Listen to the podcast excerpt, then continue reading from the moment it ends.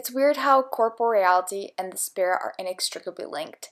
Trying to carve out our own little space is this equilibrium of infusing the concrete here and now with the slippery intangibility of the soul. It gets even weirder when we start thinking in terms of relationships, jobs, and the utter technicalities of it all. Fashion designer and founder of the label Pamplemousse, Danica Jeng, recently made the announcement to give the brand a clean restart. She's a mother who's questioning the security of a world in which her child will grow up in, a designer who's confronted the ethicality of the practice, and a person who's looking to give a little more of herself, not in terms of the amount of pieces produced, collections picked up, or fashion weeks checked off the list, but rather what her designs could mean in terms of sustainability, ethicality, community, and her own spirit as a designer. I love this episode as it brings into question the true relationship we have with the constant need to consume, how we're seeing this play out in the world around us, and on a deeper level, the way it's making us feel. This is Pamplemousse with Danica Jeng. A quick heads up we're dealing with an overseas conversation here, so the audio may reflect this. Coming to you from New York City and Amsterdam, the Netherlands. I I think I am quite calm as a person in general. uh, usually quite chill and yeah, just um, kind of like to go with the flow of things, but I do um, try to, you know, think on uh, when I before I make a decision or anything. I, I like to think a lot about it. Um, kind of just put it at the back of my head and just keep going through it uh, before I jump into doing anything at the end. And how does your your intuition and gut play into this? What does that look like? I don't want to confuse intuition with, uh, I suppose, impulses, but I feel like kind of with age you become um, more confident. Um, with your intuition, but also I feel like I would think through a lot more than before. So I, I feel like I'm quite an intuitive person, but I definitely used to be a lot more impulsive than I am now. As as I get older, like um, before I jump into any conclusions or making any decisions, um, there would be definitely you know moments when you feel like this might be the right thing to do, this might be the right direction to go, but um, instead of just jumping right into it, I would always give myself a little more time to just, you know, think through everything and uh, let it just kind of sleep on it and see how I feel after after I have a, after I have an idea or a thought. Um, maybe you know, give it a few days, give it a few weeks, and if I still feel like this is what I want to do, this is the right direction to go, then I would follow that. Um, instead of you know when I was younger, I suppose like I want to get a tattoo tomorrow. I'm gonna call up a tattoo artist and then um, just kind of jump right. I, I guess that's like impulses as opposed to intuition. Yeah. Would you say that going off of your impulses yeah. was definitely a contributing factor in getting in touch with that side of yourself? Yeah, for sure. It kind of helps uh, me to learn better about myself as um, you know who I am as a person, what I what I, I, I like to do, or if I make mistakes by uh, jumping into my impulses. You just it's I get I'm sure it's part of the you know the growing up, the maturing, and all that. Yeah, and Pamplemousse. First off, I just yeah. I love the name. Ah, I love saying it. But yes, if you could speak a little to Pamplemousse and the founding of it and your background and how it came to be. Yeah, so I founded Pamplemousse about four years ago, and it was a time when I felt that I wanted a little bit of change um, to what I see, and I wish I could do something to make a difference in a way to, um, you know, to what kind of products that people are getting out in the market, uh, the price point, and everything. Because uh, right now we we just you know started going in a much more um, sustainable direction. But back then, I didn't have that um, idea, more like you know, I, I, I think I couldn't, me working as a designer, I was working at Calvin Klein collection, um, but I couldn't afford what I was designing, uh, which I thought was a problem in a way. Um, so I wanted to make something that's designer, but at the same time a little more affordable to the mass and just a little more fun kind of speaks to people, um, I guess, I am as a designer. We connected over your recent announcement regarding Pamplemousse and the direction you're looking to take the brand in. And since its founding, uh-huh. you've kept manufacturing local within New York, am I right? Uh-huh. And you have sourced fabrics that are more natural in their makeup, such as cotton and silk and wool. But with regards to ethicality and sustainability, has this always been something with which you've navigated the brand's direction with? Um, I think it was kind of a natural part of my design process when I was choosing fabrics, when I was doing manufacturing.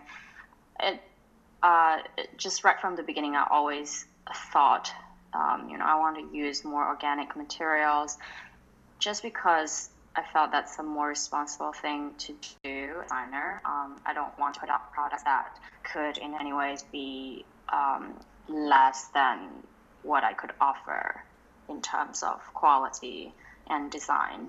So I think it came not at the beginning, not um, you know, like I didn't have that mission thinking, oh my God, I want to make a sustainable brand that has to be really picky about materials, anything.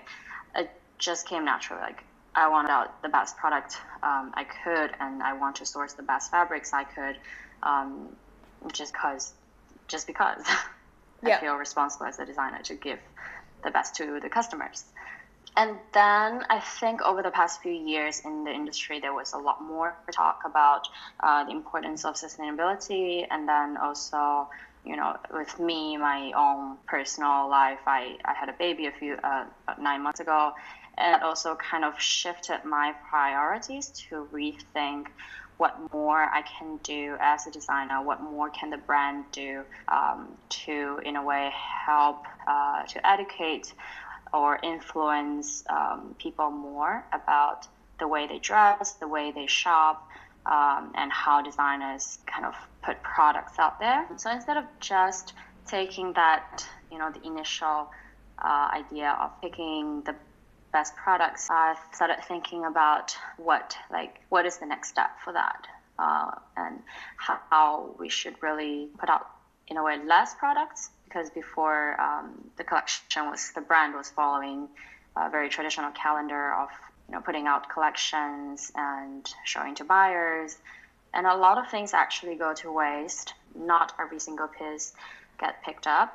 And the other samples that's to me i felt that was very uh, wasteful in terms of resources and energy and um, and also because of the number of products that i used to put out.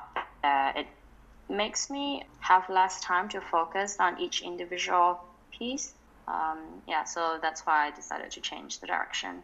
And if you're comfortable with sharing, while you were working to meet the demands of the fashion industry's traditional calendar, how were you seeing this contribute mm-hmm. to your own waste? Where was the bulk of the waste coming from? And how, how did you kind of go about handling that waste?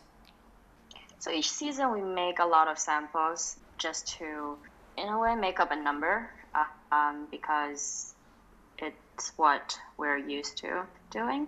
Uh, a lot of times buyers want to see a larger collection, and it somewhat is an indication of how prepared uh, you are as a designer to be able to put up a full, uh, so-called full, complete collection.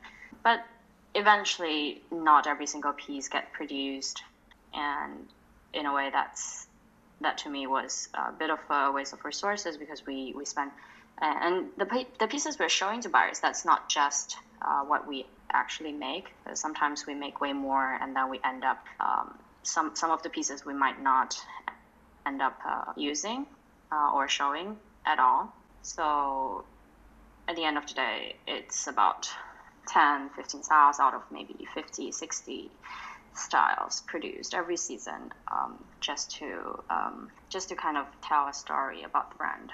And also, I think in terms of sales after production, because we have we have been every single. I mean, there are so many designers, there's so many brands out there. We are putting out so much products out every season. Not everything gets appreciated as much as they should in a way. I think have a much stronger purpose, and everybody when shopping, it should be a very conscious decision behind every single purchase we make instead of um, I mean it's a result of I can I can go on for days about this but no I love it of, I love it. you know everything like in, um, like influencer culture because we see young influencers putting out you know they they're wearing new things all the time and so a lot of young people today they feel that this is uh, what they want, and this is how things should be. A lot of us don't want to be seen wearing the same thing twice.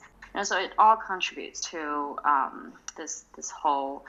It, it's it's all it's all part of the problem. But yeah, there are a lot of fast fashion brands out there, and um, they are um, you know producing a ton of stuff, and they are readily available um, at very very affordable prices and that obviously aggregated um, to the problem.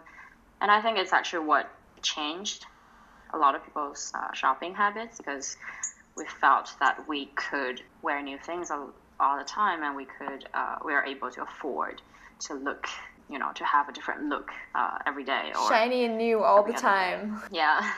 And you're i mean you're working to meet these demands. What was that what's that pressure like on the creative aspect of it and actually keeping that source of inspiration? And yes this is your passion keeping that it's sacred and keeping that safe and not overworking that because you don't want to be a machine at the end of the day and you still want to deliver designs that are going to speak to your customer so what what did that balance look like you have to be i think towards the end i was um, making decisions a lot quicker than I uh, when I first started out designing. Um, it's almost like a bit of a system where you think, okay, this is going to be uh, the new color palettes. I would choose maybe three or four colors, and uh, then this is what we're going to focus on, what pattern, what styles, and we just churn out pieces. And usually, to, I was feeling a little um, you know, every time when we do a photo shoot, I would feel very excited about the pieces when I just see them because I guess during the photo shoot, it's also um, it's the first time for me to see a whole collection coming together, um, and you know, with like a complete with a model, with makeup, hair, everything done. Um, but and usually right after the photo shoot, I felt ama- amazing. I felt very excited about the collection. But after you look at it uh, for you know, at the end of the photo shoot, after you pick all the photos, after you print the lookbook, and I always felt like, okay, um, the more you look at it, the more, the less I would like it. I think because I also had that, um, you know, different uh, habit of just always thinking about the next thing. So a lot of times after um, a collection, maybe a couple of weeks after, by the time I'm showing it to the buyers, I'm already a little, I've already lost a bit of interest in that uh, particular collection, and I'm already thinking about, oh, what am I going to be designing for the next event. So in the end, it was a little bit of a problem. I felt because I want to love the pieces that I make for as long as possible. I think every single, uh, every every design should be much more long lasting and if I am as a designer not loving them for a long time, then I, I don't I don't know how the customer is gonna uh, want or love that piece. You know, it's technically the same as on the other side of the spectrum where the consumer doesn't have that long-standing appreciation for the piece they're already thinking about the next thing and then you see designers as well behind the brands they've already kind of lost that spark for it and this yeah the mentality that goes into mm-hmm. these clothes is completely reflected on both spectrums um, but working under yeah. the industry's long-standing schedule of seasonal collections and showings and markdowns, um, and the, this just leads to, as you said, an excess and material overstock where inventory is concerned. And not not to mention our climate change as well. I'm still wearing I'm decked out in sweaters sometimes, and I'm seeing spring collection campaigns around me. Um, but with this in mind, yeah. yeah. How are you looking to scale the business from here on out? Because you're still competing with an industry that as a whole hasn't quite made that transition yet and they're yeah they're not adopting full-on sustainable approaches and especially during markdown period as well how do you see that going forwards yes first step of the transition we are making it direct to consumer and that would help us a lot to um, kind of compete uh, in terms of pricing um, because to not have that um, wholesale to retail kind of markup, which is a lot more than if we're able to offer the same product to directly to customers. Um, uh, so that's that's the first step. But in the end, Pamplemousse is a really it's a small brand at the moment, and we just want to do what um, we think is right at the moment to make sure that uh, we figure out the system of you know putting out meaningful products at um, at a pace that we're comfortable at and using the best materials and um, the most responsible production process and working with different communities um, that are um, in a way that we feel is uh, has a story to tell or is meaningful is a meaningful collaboration and the main goal right now is to relay a message to people who are following Pamplemousse at the moment, who might be interested in this topic, that um, there could be a change. And even though it might be small at the moment, it uh, you know it takes one person to tell the next and to next, and that's how things grow, and that's how um, things progress. Yeah, got to plant the seed. yeah. And moving forwards with regards to collections, do you want to stay somewhat intentional with the seasons in mind and rotate releases this way, or would you be looking to create more staple pieces such as yeah basics and maybe branch out to a core collection that's more applicable during all seasons? Having a core collection is definitely something that we are moving towards, uh, but of course, we'll always be mindful of the seasons before um, putting out products. Um, it would just be much more focused, much more. Um, it's it would be a smaller. I wouldn't I wouldn't even say collection. We will be putting out individual pieces at uh, just at different times, um, but be mindful of seasons. And during Fashion Week, the fa- the Fashion Week, mm-hmm. um, a lot of designers are leaning more towards doing presentations. And do you see Pamplemousse still being somewhat involved in this way, or are you looking to forego the calendar completely?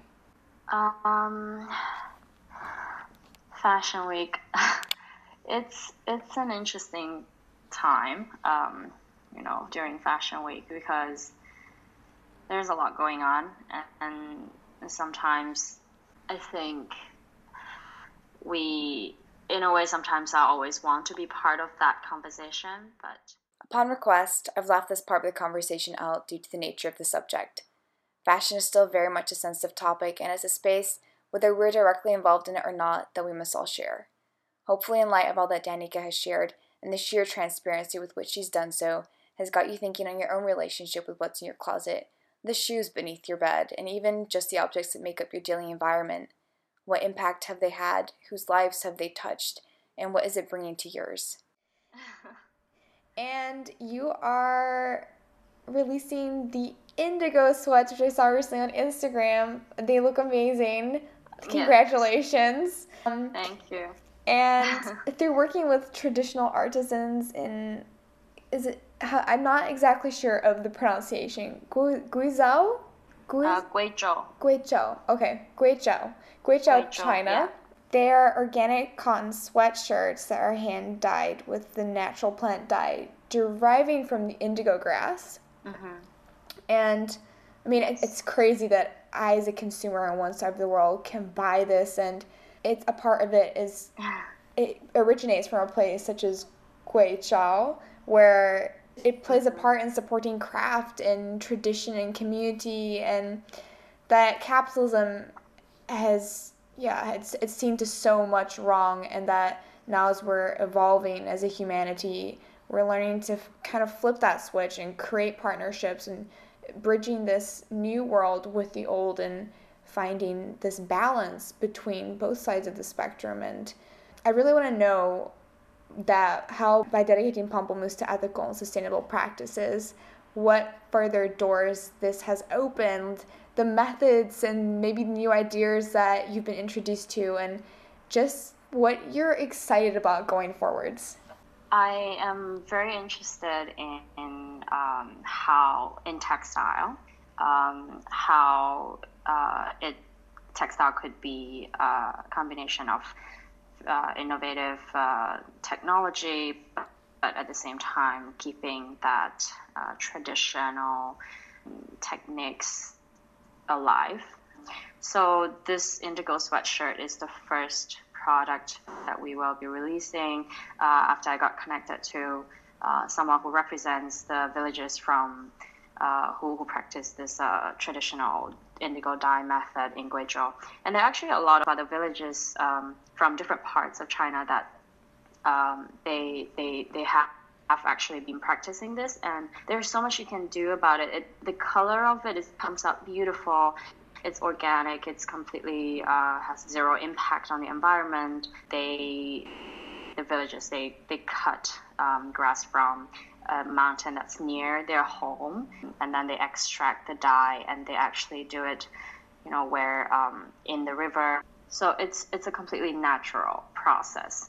And we've also been introduced to um, some other factories where, uh, like a Japanese factory that still preserves their traditional uh, weaving technique, the Japanese traditional weaving technique, but using the most uh, advanced technology for uh, textile at the moment, and that's going to be the next product to be released very soon. So it's getting into this really helps me uh, just to connect with different factories and different technology, and kind of it's like it's it's eye opening to see how um, people are like what what people are doing right now instead of just focusing on you know producing more pieces for the next collection using readily available fabrics in a way and stepping away from pamplemousse for a little bit as a mother have you thought maybe about children's designs yes we actually the indigo sweatshirt is also going to be available in uh, children's sizing so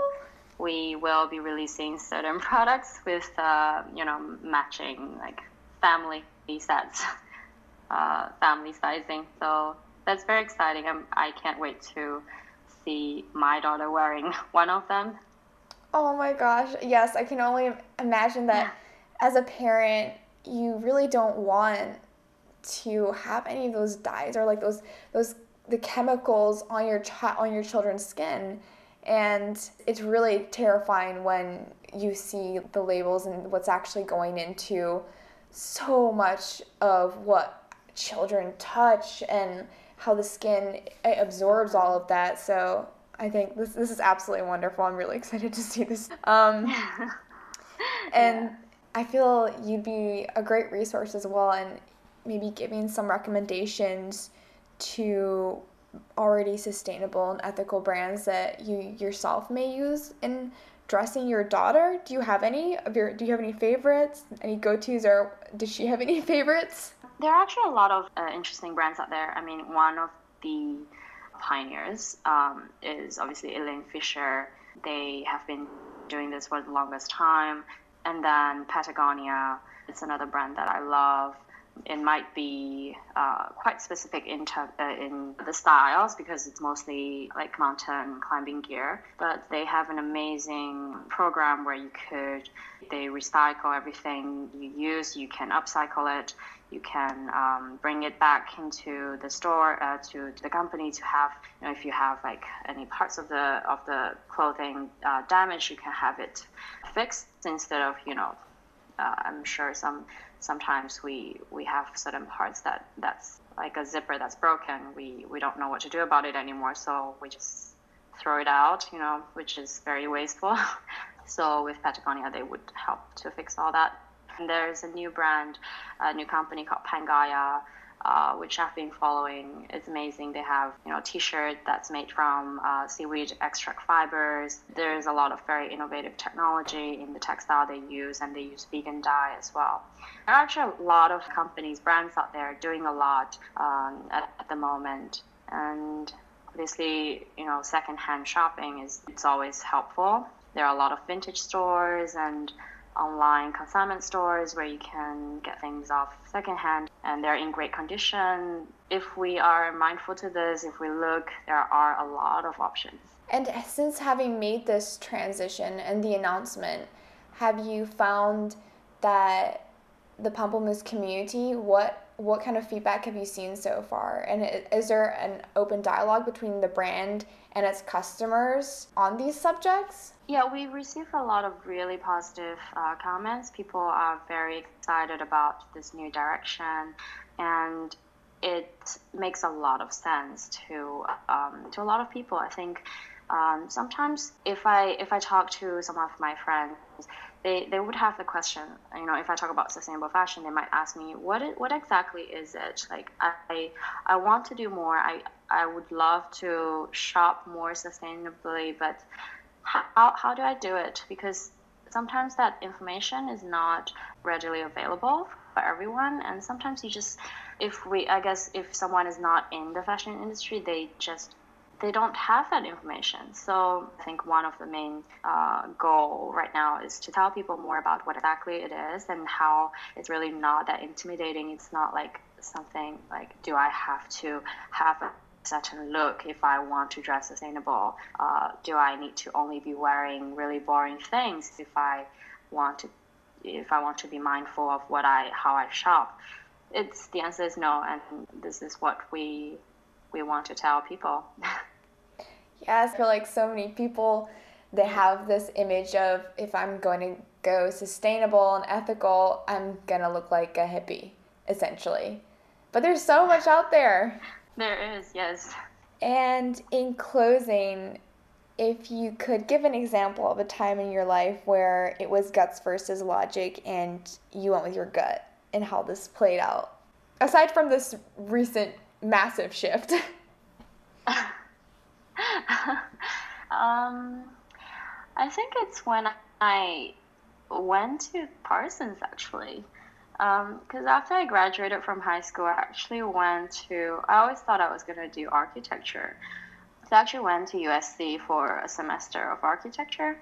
And my whole family, they, they at the beginning, they didn't really, uh, my parents were like, what is fashion? Like, it's not going to be stable. You shouldn't, you shouldn't do fashion design. Like, um, you should definitely do architecture.